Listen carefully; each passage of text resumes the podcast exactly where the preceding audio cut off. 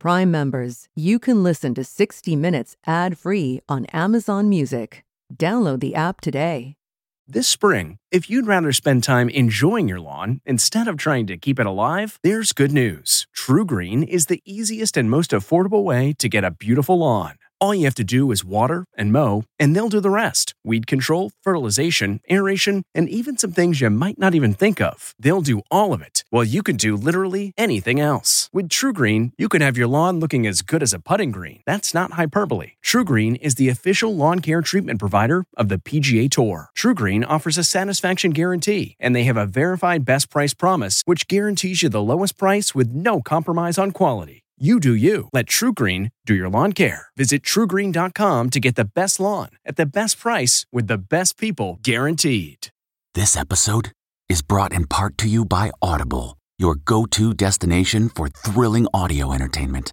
Whether you're looking for a hair raising experience to enjoy while you're on the move or eager to dive into sinister and shocking tales, Audible has an exclusive collection of thrillers from best selling authors that will keep you on the edge of your seat like James Patterson's first audio only thriller, The Coldest Case. Experience stories like never before, where every chilling detail is brought to life by captivating sound design. Plus, as an Audible member, choose one title a month to make yours forever. And now, new members can try Audible free for 30 days. Just visit audible.com slash WonderyPod or text WonderyPod to 500 500. That's audible.com slash WonderyPod or text WonderyPod to 500 500. Tonight on this special edition of 60 Minutes Presents, Eat, Drink, and Be Merry. The restaurant ranked number one in the world is in the little known town of Modena, Italy, Osteria Francescana, where you have to wait months to get a reservation. Caesar salad in bloom. Chef Massimo Bottura says it wasn't always like this. Those are flowers? All flowers, edible flowers. That his oh, avant garde eatery might never have become number one if not for a simple and spectacular dish of old fashioned tagliatelle. So that turned everything around? Totally. You are known as the maestro. Yeah. Now, before they want to crucify me in the main piazza. 60 Minutes is constantly on the lookout for places we've never been before. So when our late colleague Bob Simon heard about a magical place in the Hebrides Islands off the coast of Scotland, known for making some of the great whiskies in the world, well, the story spoke to him. Cheers. We get literally thousands upon thousands of single malt tourists coming here. They come from all over the world just to set foot on Islay. To study it? No, to drink it. Yeah, that's the thing, you know. Good little band. Have you ever wondered what it would be like to meet Paul McCartney and talk about the Beatles? Well, so have we. This is outside Abbey Road after we'd made the Abbey Road crossing picture. And I remember talking to John about his taxes. Someone had said to me, You better warn him because he doesn't know what's About going taxes. That's why you have this glum look on your face? That's maybe why he's got the glum look.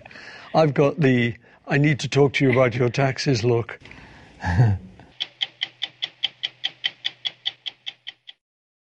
What's your next adventure?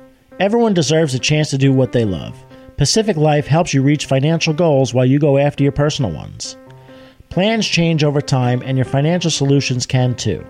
Pacific Life has a variety of financial solutions that can help you complement your life goals and passions while managing the uncertainties. Backed by more than 150 years of experience, you can count on Pacific Life to be there so you can go out and keep living your best life. Pacific Life is one of the most dependable and experienced insurers in the industry and has been named one of the 2019 world's most ethical companies by the Ethisphere Institute. The freedom to go after whatever is next for you? That's the power of Pacific. Ask a financial professional about how Pacific Life can help give you the freedom to do what you love, or visit www.pacificlife.com.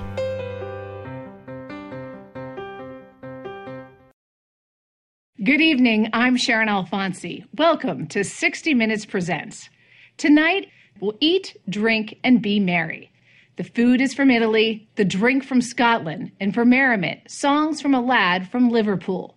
First, let's eat.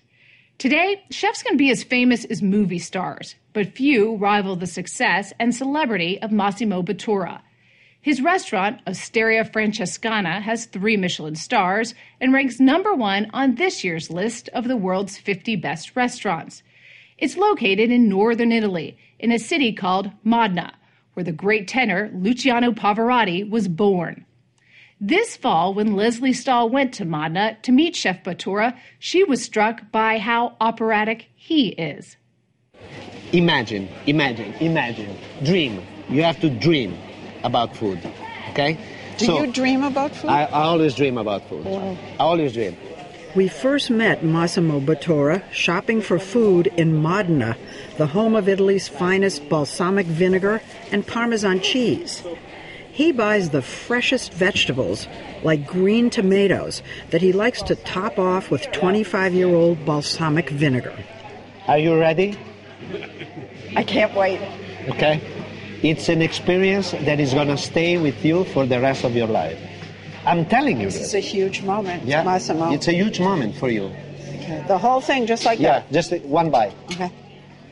And close your eyes, mm-hmm. connect your mental palate, and understand. The, the, the, the, your perception, your receptor are talking to you right now. There are so many different things going on in my mind. Yeah, it is. It. it is. It is. Complexity. And that's his signature as a chef. And what's he making? He's making uh, risotto, toasting rice with uh, look orange juice. Dishes that are complex mixtures of unexpected flavors. Due persone, due menù super, non marcia! In his kitchen at Osteria Francescana, he oversees a staff of 35 as they build his beautiful avant garde masterpieces that he says are inspired by contemporary art. His creations are like canvases, and he christens them. He calls this camouflage made of wild hare, juniper berries, and cocoa powder. Oh, that's spectacular. Some of his dishes are beautiful, some are whimsical, and then there's his version of popular Italian cuisine. That's chicken cacciatore. This is chicken cacciatore. Oh my God. You wouldn't recognize most of his Italian dishes. This is the crunchy part of lasagna. Spaghetti with tomato. Spaghetti with parmigiano. Spaghetti with fresh herbs. Bottura is one of the most successful chefs in the so called deconstruction school, where food is presented like abstract art. This what do you is call this in three parts. Uh, I don't know. His culinary creations are rooted in the traditions of northern Italy and his hometown, Modena, an ancient city of narrow streets and grand piazzas, where they've been making Parmesan cheese and balsamic vinegar the same way for centuries. It's where Bottura's love of food began when he was just a little boy hiding under the kitchen table. I remember uh, my grandmother was uh, rolling pasta. In the meantime, what I was doing, I was stealing the tortellini from, from under the table and eat uh, the raw tortellini. That's how you were be- beginning to develop your palate. Was I from raw so. tortellini. Yeah, from a raw tortellini, no. you can understand a lot. you can understand uh, the amount of spices they use, the amount of parmigiano, the amount of ham, you know, those kind of things. Even as a little balance, kid. Balance. How old are you at that point? You're a kid. Yeah, like six, seven, six. And you're falling in love with food. In that moment, yeah. exactly. He started cooking for his friends when he was in high school, but his father wanted him to become a lawyer in the family's lucrative fuel business. I have to show my dad, he was wrong because he tried to, you know, he tried to convince me uh, not to get into that business. Of being a chef. Yeah. He didn't You know, respect that as no, a he didn't, serious he didn't. profession. No, no, no, no, no, no, he didn't. No, more money from daddy. Nope. That Nope, was it. No, no, that was it. Cut you off. Exactly. And you're saying to yourself, Exactly. I have to show you. I don't want to say revenge is a very strong word. It's more like Show he show that you were right. show that I'm also right. But he wasn't right right away. When he and his American wife, Laura Gilmore, opened Osteria Francescana in 1995, amidst all that tradition in Modena, they were offering Bottura's minimalist rendition of a bowl of tortellini, just six little pieces of pasta. Six little tiny, and that was so, it. The biggest provocation of all. You know, a tortellini is something. It's, it's it's comfort food for for Modenese. It's like a religion. If you don't believe in God, you believe in tortellini, but you don't want six. You want a nice, big, abundant bowl of tortellini with the hot broth. And he was serving this sort of room temperature broth gel and the tortellini were there and there were six of them and the Modenese were like putting their hands like what did I come here for? Why am I here? You're laughing. Food critics ask themselves the same question. A very important Modenese food critic came and the eat, and Modenese eat, food the critic. Modenese food critic came and ate at the, our restaurant. Like the, the, Of course, the review was terrible. the After review that, was like, please going. don't go there, oh, don't go there. And hardly anyone did. His food was seen as a sacrilege in a country that reveres mothers and their home cooking. Did you ever say to yourself, okay, I'm going right back to the old Italian cooking. I can do it. I know how to do it. Never. Never. No, no, you can't do that. But after six years of bad reviews and empty tables, he gave in and introduced a handful of traditional Italian dishes, including an old fashioned tagliatelle. And then a prominent national food critic happened by, ordered the tagliatelle, and wrote, But these are the best tagliatelle in the world. He said that. Yeah. Yes. So that turned everything around? Totally. You are known as the maestro. Yeah. Now, before they want to crucify me in the main piazza, now they call me maestro. That's the difference. Some of the maestro's dishes are improvisations born out of accidents, like his Oops, I dropped the lemon tart. Oh, that, that's a, a classic. The story begins when his pastry chef, Taka, was making a lemon tart. I saw Taka completely white. He dropped one of the two tart in the plate, upside down, just like that. Oh, God. Taka was like ready to kill himself. The- And uh, I said, Taka! Taka, no. Please don't. Don't kill yourself. Don't, don't. Look at that. That lemon tart is so beautiful that we have to serve the second one exactly the first one. We did it. We rebuilt in a perfect way the imperfection. We smashed the other tart exactly as the, fir- the first one. I can't believe I can't believe we did that. If I think now, I was like, we were crazy. I, I was like totally out of mind. Fantastic. Oops, I dropped the lemon tart is Jackson Pollock on a plate. And it's one of the most popular dishes on a tasting menu of 12 courses that, with wine, can cost more than $500 a person. They serve lunch and dinner five days a week, and it's always booked. Reservations open three months in advance and fill up in minutes. Are you prepared for a, for a, the best salad of your life? He invited us to sample some of his other signature dishes in his well stocked wine cellar. Caesar salad in bloom. Those are flowers? All flowers, edible flowers. All edible But the flowers. 27 elements in that dish. It takes two chefs to build a salad leaf by leaf, petal by petal. And for this dish, it takes a splash of seawater. This This is seawater transformed into paper. You make paper out of seawater. Yes. It may not look like it, but this is Bottura's filet of sole, topped off with wisps of dehydrated seawater. He calls it Mediterranean combustion. How am I ever going to eat normal food again? ever. But you feel how light you feel? Very light. Yeah, there's n- but totally delicious. How long did it take you to create this one dish? Was it months? Was it 32 years. 32 years of experience. Now 56, after all his hard work, Bottura is riding high, sometimes on his customized Ducati motorcycle. But a few years ago, he began to feel something was missing in his life. That serving fancy food to international foodies wasn't enough. So, like other celebrity chefs, he began to think about helping the poor by feeding them.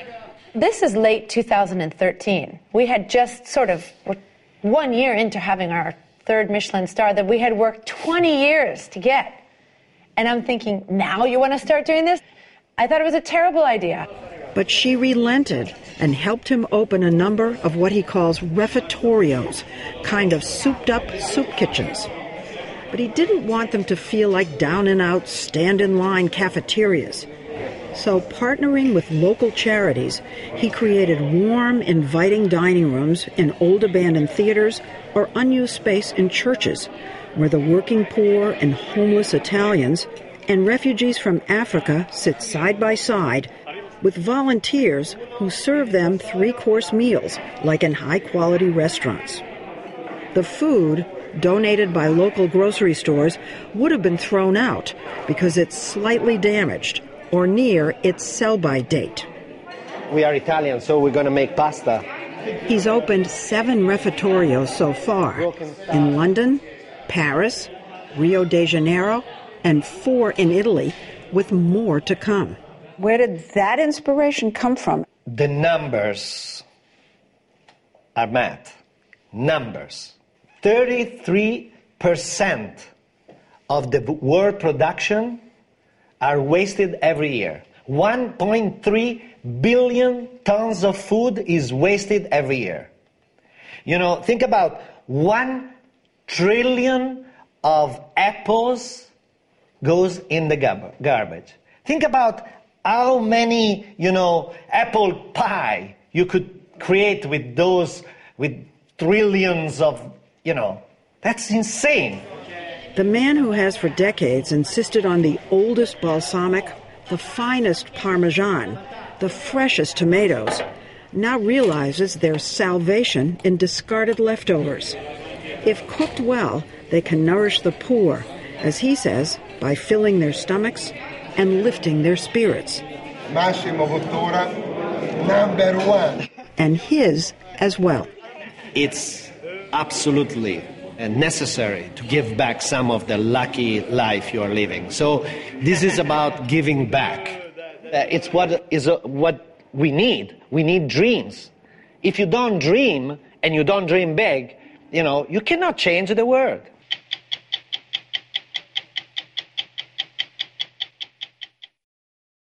When our late colleague Bob Simon heard about a magical place in the Hebrides Islands off the coast of Scotland, known for making some of the great whiskies in the world, well, the story spoke to him. The place is called Islay, and it's one of five whiskey producing regions in Scotland that make an expensive type of scotch called single malt. Islay's distilleries turn out relatively small amounts of their own handcrafted brands for a worldwide luxury market that's more than doubled in size in the last decade and become the spirit equivalent of the fine wine business. Bob liked good scotch and beautiful places, so he went off to Scotland but died before he could finish the piece, leaving behind a stack of videotapes and some random notes. Back in 2015, Steve Kroft decided to finish it for him and raise a glass in Bob's memory. Islay is a small island 20 miles off the west coast of Scotland. There are few trees, miles of windswept heather, and some of the most fertile agricultural land in Scotland. There are sheep and cattle everywhere and an abundance of wildlife. But that's not why people come here. This is eight small distilleries that produce some of the world's finest single malt whiskies. This is the whole lifeblood of this island and everybody on it. This is all we know. Jim McEwan has been working at Islay's distillery since he was 15 years old. He's now master of the works at Bruichladdich. I just thank God that He chose the Scots and gave them whiskey because we appreciate the gift and we look after it. They've been making it here since the 15th century, when supposedly some monks taught the locals how to use barley, water, and yeast to make a spirit the Scots now call the water of life. They've been perfecting it for 600 years. The distilleries are easy to find, but hard to pronounce. Ardbeg, Bowmore, Bruichladdich, Bunnahabhain, Caol Kilchoman, Lagavulin, and Laphroaig. As Bob Simon noted, they get harder to pronounce the more you visit. For us guys on the west coast of Scotland, whisky is a religion because it's a provider. And the great thing about whisky is not just a drink, it's much more than that. Have you ever watched some old Hollywood movies? Yes, I have. Scotch was always portrayed in Hollywood as a whisky when you were down or you were in trouble. The one thing that was going to get you back on your feet and out there was a Scotch. Today, if you're down on your luck, you probably can't afford an Islay single malt. The good ones started around $70 a bottle. The rare ones can go for hundreds of dollars a glass at chic whiskey bars around the world, where they're known for their distinctive smoky taste. It comes from peat, the mossy earthen fuel that's cut from bogs on the island. It was used to heat Scottish homes for centuries and is still used to toast the barley at Islay distilleries. John Campbell is the master distiller at Laphroaig, one of the top selling single malts in America. Peat is the thing that makes Islay unique and it really resonates with people and it just engenders a kind of love hate relationship. And the people that love it absolutely love it with a passion. Mm. And there seems to be no shortage of them. Islay is not easy to get to, usually requiring multiple flights, a long drive, and a two hour ferry ride. Yet enthusiasts continue to make the pilgrimage, especially for the Whiskey Festival. We get literally thousands upon thousands of single malt tourists coming here. They come from all over the world just to set foot on Islay. To study it? No, to drink it. It's lovely. It's clean, it's fresh, it's vibrant. Officially, Whiskey Fest is a celebration of Islay's culture, but mostly it's about drinking. Absolutely beautiful. No off notes at all. As they listen to Jim McEwan extol the virtues of Bruichladdich, the novitiates, connoisseurs, and whiskey snobs approached each glass with reverence bordering on the religious. Oh, wow. The fruit in that is incredible. As the glasses empty, the smiles got bigger. But the islanders will tell you that all of this warmth and good feeling comes not from the alcohol and the spirits, but from the spirit of the place. It is almost mystical, beautiful, dramatic, and quiet. There's no road rage, barely any traffic. If you do get hung up, it's probably because of a farm animal. They have the right of way. And if you do happen upon people, they'll almost always greet you with the Islay wave. So everybody just waves because it's just friendly. There's not so many of us, so you just wave to say hi. It's what Elsa Hayes liked about the island when she moved her family here from London to take a manager's position at one of Islay's thriving distilleries. It's strange, is it not, that such a small place with so few people, your products are known everywhere in the world. I know. Well, it makes us all very proud. It does. There's such a boom worldwide for, for single malts. Um, it's fantastic, and you can really feel that on the island. A lot of the distilleries have doubled production, and um, so there's a lot of opportunities there as well. And there's no reason to believe that that won't continue. Well, times are good, people drink. Times are bad, people drink. Is it possible to be socially acceptable to be a teetotaler on this island? Yes. Are there any? Yes. no, I'm not one of them. Over the years, the island's people have learned how to entertain themselves, often at gatherings called ceilidhs, which feature traditional dance and sad songs, mostly about leaving Islay and yearning to return. To sit with my love on the bridge above the rippling waterfall, to go back home, never more to roam, is my dearest wish of all. If this looks and feels a lot like Ireland, that's no coincidence. It's only 25 miles away. They come from the same tribe, share the same Celtic culture and Gaelic language, not to mention a love of good whiskey that gets them through stormy weather and the long winter nights. There are no movie theaters on Islay, no dry cleaners, no supermarkets, no McDonald's, at least in the fast food business. Jim McEwan says there's a long list of things that Islay doesn't have and doesn't want. We don't have any crime. We don't have mugging, carjacking, housebreaking, rape, just dope, drugs. We don't have that. You can keep that. You're very welcome to it. How do you explain the fact that there's no crime here? There's crime everywhere else. If you commit a crime in a small community, you will be ostracized and have to leave. Not only that, your family, your, your children, and your children's children will be remembered as the children of the man who committed the crime. Most Scots are forthright, practical people who are proud of their country and the fact that their most famous export has withstood the test of time. They see themselves as artisans, and making whiskey is more about art and alchemy than manufacturing. Every distiller has their own secrets and superstitions. We'll give you the unclassified two minute tour. Sorry, we can't offer you free samples. It begins with a bit of trickery on the malting floor, when barley that's been soaked in water is spread out and raked over and over to convince the grain it's spring and time to germinate, releasing the starches that are locked inside. It's then dried with peat smoke to add flavor and ground into flour, sometimes with 19th century machinery, and then mixed with hot water, transforming the starches into a sugary concoction called mash. Smell that, Bob. Oh, yeah. It's not, you can smell the goodness. Yeast is then added, changing the sugar into alcohol, a primitive ale, which is then cooked a couple of times in copper stills, where the vapor is collected and condensed into this clear liquid. And that's the stuff we want to go into the barrel. But what I'm looking at is this looks like rubbing alcohol. This is in fact a whiskey. It's very good. If you need a rub, there's no doubt about it. I bet it would be good. But once it goes into the barrel, from then it's just time. It's just time. And it's a great journey, you know. This is a child, but the cask is the mother.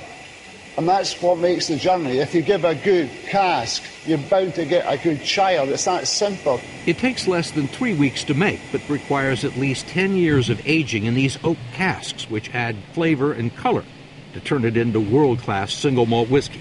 You'll see some of the names. There's Clement Springs, Buffalo Trace, Jim Beam.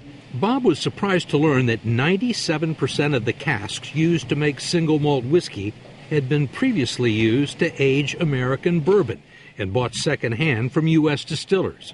It's testimony to the ingenuity and frugality of the Scots, who have very few oak trees. Without the American barrel, there would be no whiskey industry. It's as simple as that. A sophisticated palate will detect a hint of the oak and bourbon in Islay's single malt, as well as the sweetness of sherry that comes from wine casks bought in Europe. Before the final product is sold, it will have done time in a number of different casks. Master distiller Jim McEwan is the one who decides when to rotate them and when each barrel is ready to be bottled. He opened a young cask for Bob to sample. I would describe that as mellow yellow, absolutely pure. And it's only seven years old. That's right. Young whiskies are like young people. They're vibrant, they're full of life. In fact, this for me is like coming home from work. Uh, at the end of the day, I work really hard. Uh, nobody appreciates me. My wife doesn't appreciate me. My kids don't appreciate me. Life's a bitch. couple So of glasses of that and it doesn't matter. A couple of shots of that, and I am the king of the world. Absolutely. You know, I frankly I never liked this stuff, but the way you're talking me into it. But you got to check every barrel. I certainly hope so. Cheers. McEwan is the man responsible for the taste and consistency of the whiskeys at Bruichladdich, which requires a very personal involvement with the product. I have heard you described as the cask whisperer. I do talk to casks. Uh, there's no doubt about it. In what language? Uh, mainly English, and it depends how many whiskies I've had. If I'd have a few whiskies, I tend to revert to the Gaelic language. So I'm talking to the cask. It's just one of these things. You go into the warehouse and you pop the bung out, you draw your sample, yeah, and you look at it and you think, "Wow, you're beautiful," but you're not just ready yet. Tell you what, I'm going to come back and see you in three months, okay? And other times you find a cask which is so incredibly good, you can't not speak. Say, oh my God, you are the most beautiful thing I have ever tasted in my life. You know, and you think, oh jeez, I just want to share this with somebody. But there's nobody around. There's just me and the cask. We'll stay. On most days, McEwan devotes several hours to quality control, checking up on several hundred casks. But it's a fantastic job um, nosing and tasting whiskies. And you can still walk out of here in the evening. Occasionally I need some help. There's no doubt about that. Yeah. Dying devotion to one's whiskey is apparently not all that unusual. While we were on Islay, the camera crew ran into a party of Canadians, the friends and family of a deceased single malt lover named Bill, who wanted his ashes scattered in the waters opposite his favorite distillery. Funds for the pilgrimage were set aside in his will. That's what I wanted. It's good. It's good. To Bill. Bill, Angela. Now he's happy. Now he's happy.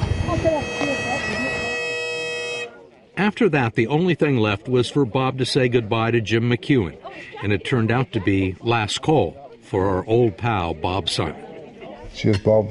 Hope you've enjoyed this little visit here. You're speaking in the past, it's not over. Yeah, I'm going to get you out of here, man. This is it's costing me a fortune. Not long after our story first aired, master distiller Jim McEwan retired, but not for long. McEwan is now part of the team opening Islay's ninth distillery called Ardnahoe, the first to open on the island in more than 10 years.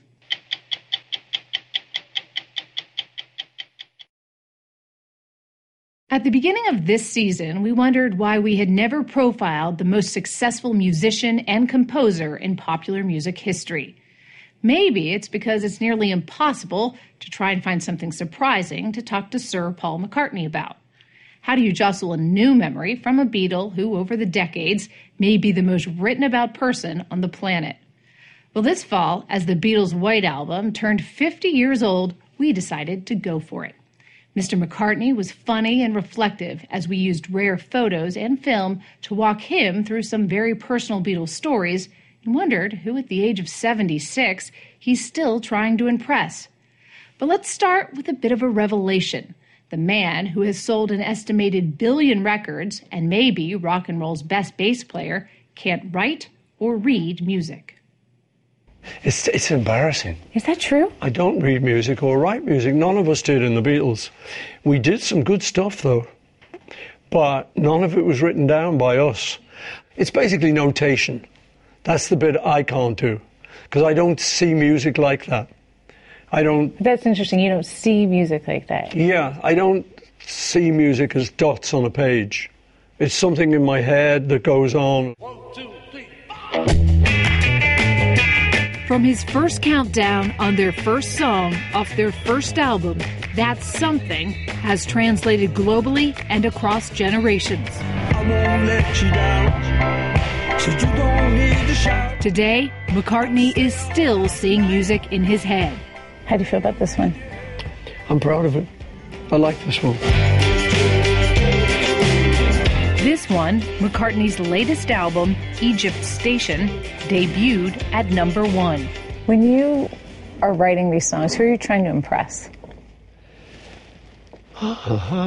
Everyone. I suppose. That's a tall order. Yeah. Well, that is an impossible order, you're right. But it doesn't stop me trying.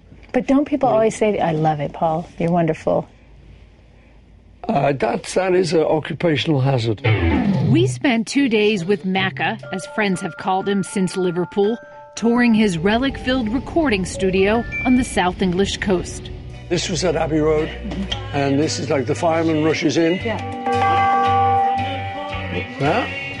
And we were surprised to find Paul McCartney, at 76, seems to feel the same need to prove himself as he did when he was a teenager.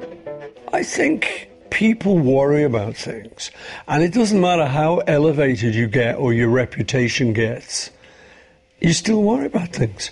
I mean, I'm What sure, are you worried about? What else do you have to prove?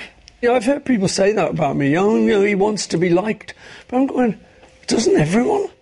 Do you worry more now than you used to? No, it's just who I am, maybe, you know. For instance, when we'd done, we were now famous with the Beatles, and we had done Revolver, one of the early Beatle records, and um, I got the horrors one day. I thought it was out of tune. I thought the whole album was out of tune. I listened to it, and for some reason, just thought, oh my God. And I went to the guys. I said, it's out of tune. It's out of, I don't know what we're going to do, you know. And they said, and they got a bit worried, listened to it. They said, no, it isn't. I go, were with McCartney as he prepared to tour, warming up with some surprise shows, including this one at Liverpool's Cavern Club. The Beatles played this club almost 300 times, and while McCartney's fans know every word to Hey Jude, Yesterday, and Band on the Run, we were surprised who didn't. When I'm doing shows, I listen to a lot of music, Beatle music, Wings music, to see what ones we're going to do and to learn them. Yeah. What do you mean? You've forgotten them? Yeah. Really? There's too many. Too many words, too many notes. They're very hard. I mean, you know, it's not like they're all three chords. I've been told that I'm kissing the lips I am missing. McCartney is at least a co author of rock and roll's Constitution.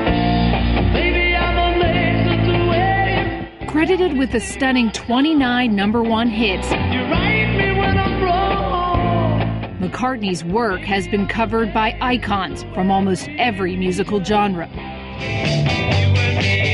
Famously, John Lennon and Paul McCartney became songwriting partners as teenagers. One a full throated lyrical rock and roller, the other a musical polymath with a gift for melody and experimentation. Those first flute tone notes on Strawberry Fields, John Lennon's masterpiece, were McCartney's idea. All of that. Let me take you down, cause I'm going to. Were you guys competitive? Writing with each other? Did you compliment each other? Me and John? hmm Yeah, we were competitive, yeah. Not openly, but we we later admitted, yeah, you know, so Paul's written a good one there, I better get going. And I would similarly, mm, that's a bit good, right, here we go, come on. If he'd have written Strawberry Fields, I would write Penny Lane, you know, I'd, he's remembering his old area in Liverpool, so I'll remember mine. Mhm. And when that happened, did you compliment each other? Once, One John time? gave me a compliment. In how many years? What's Lord? No, um, I think it's Revolver. But it was, Here, There and Everywhere was, was one of my songs on it. Making each day of the year. And um, but John sort of, just when it finished, that's a really good song, that. I love that song. And I was like, yes, he likes it. You know, and I, I've remembered it to this day. It's pathetic, really. Did you ever heap praise on him? Yeah, I would tell him his stuff was great. Mm. You'd normally have to be a little bit drunk. It helped. You don't need to be a Beatle fan to appreciate the importance of this part of London. For tourists, it rivals Big Ben or trying to catch a glimpse of the royal grandkids. Abbey Road Studios, where Paul, John, George, and Ringo, along with producer George Martin, began denting pop culture. First with jangly, flirty harmonies, and later by exploring, then defining what music could be. Blackbird singing in the dead of night. But during tense sessions for what would become the White Album 50 years ago, the Beatles, still only in their 20s, began breaking apart. You were only waiting for this moment to rise. I love this picture. Yeah, this is very special for me, um, this series, because after the Beatles broke up, I kind of got accused of being the one that broke them up and that we always had terrible relationships. So this always reminds me of how happy we were together. I'm checking some lyrics or something. And it's just great, the, the way John's sort of just smiling. We're obviously just two mates, you know. Taking the pictures was Paul's first wife, the late Linda McCartney. Her photos from Life and Photographs are intimate and historic. We were in the studio downstairs putting finishing touches to the album. And uh, we had another title going on that we didn't really like. So I just said, hey, why don't we just call it Abbey Road? And what we could do, we just go right outside, walk across the crossing, it's done. You know, and it was like, yeah, okay, everyone agreed. So Where were your shoes? I had sandals on, but I just left them over here to the left because it was a very hot day. This is outside Abbey Road after we'd made the Abbey Road crossing Yeah. picture. And I remember talking to John about his taxes. Someone had said to me, You better warn him because he doesn't know what's About going taxes. That's why you have this glum look on your face? That's maybe why he's got the glum look. I've got the I need to talk to you about your taxes look. What about this one? This is um, in our back garden, and uh, Yoko's in it, and you can see by the looks on our faces, Yeah. all, all except John, we're kind of going, um, why is she in the Beatles photo? But how did that happen? How did That what? she was allowed in the photo. Because they were madly in love, Yeah. and John wanted to take her everywhere. I think none of us dared Yeah. say, John, you know, but we all felt it. So it was a bit awkward for us, I must admit. This is my very favorite Oh, yeah. photograph. That little baby in my jacket now has four children of her own. McCartney credits his love of family and music to his father, Jim, who raised Paul after his mother died when he was just 14. Today, the man who wrote Mother Nature's Son has four grown children, a 15 year old daughter, and eight grandchildren. We also showed McCartney what amounted to home video of the Beatles Here we are, it's cold and we're coming out. from their last live performance together It's me testing the roof. the Apple Rooftop concert in London. Yeah, that's the thing, you know, good little band. Georgia was a man who thought he was a loner, but he knew it couldn't last. Sounds pretty good. It does, huh? Million dollar business conflicts and creative differences were carrying a lot of weight. But watch them try and hold back smiles as they rock through a song they wrote as teenagers. I think you see it here. Said, move over once, move over twice. Come on, baby, don't be cold as ice. Said, travel on the one after 909. I mean, that doesn't look like a band about to break up. That look between you. Yeah, I know, it's funny, isn't it? Yeah. It was when the business crept in and it got a bit sticky, you know. It never got really that bad, but we do, we ended up bitching at each other from afar, you know. The business part of things worked out pretty well for Mr. McCartney. He's worth more than a billion dollars. But for the last seven years, he says his good fortune is due to his wife, Nancy, an American, who he calls beautiful and real. Though he realizes it's probably tricky being married to one of the most famous faces on earth. Uh, just being recognized by everyone. I mean, you don't always need that. I mean, it's, it's a very difficult thing, you know, because you, you don't want to sort of be mean to them because they're nice people, they genuinely like you. Um, but you have to draw the line. These days, everyone's got a camera. Everyone has a So, so the first thing when I see people, they, and they're not, they can't say anything. They've just got. "Oh, Can we have? We'll do a picture. We'll do a picture. I say, and I say, I'm sorry, I don't do pictures, but I'm very happy to shake your hand and we'll have a chat. No selfies? Who cares? The headline is If you meet Paul McCartney, you can have a chat. And who doesn't want to have a chat with the Beatles? Or listen to one on his new world tour. Where are you most content? When are you most content? I live on a farm in England, it's about 20 minutes from here. And for me, it's great because I can have been in like Australia playing to 40,000 people two days before. Now I'm back on the farm and I'm on my horse and we're going into the woods and it's quiet, a little bit birds singing. So that is very satisfying and it's a great balance. What's the biggest misconception about you? I don't know really. I don't. I don't hear about them. I don't know what people think about me. I can. I can try and guess. Um, oh, I'll. I'll tell you what. You must have no insecurities. Just like anyone else, you have insecurities, because everyone has them. And no matter how high and great and wonderful you get, there's still something will make you worry. Are you ever just going to go, I'm good, I did it all? I would like to think I could do that, but I think it would be boring, and I think I'd sort of give up trying. And I quite like that I don't think I've done uh, it good enough yet. Imagine that. Paul McCartney won't just let it be.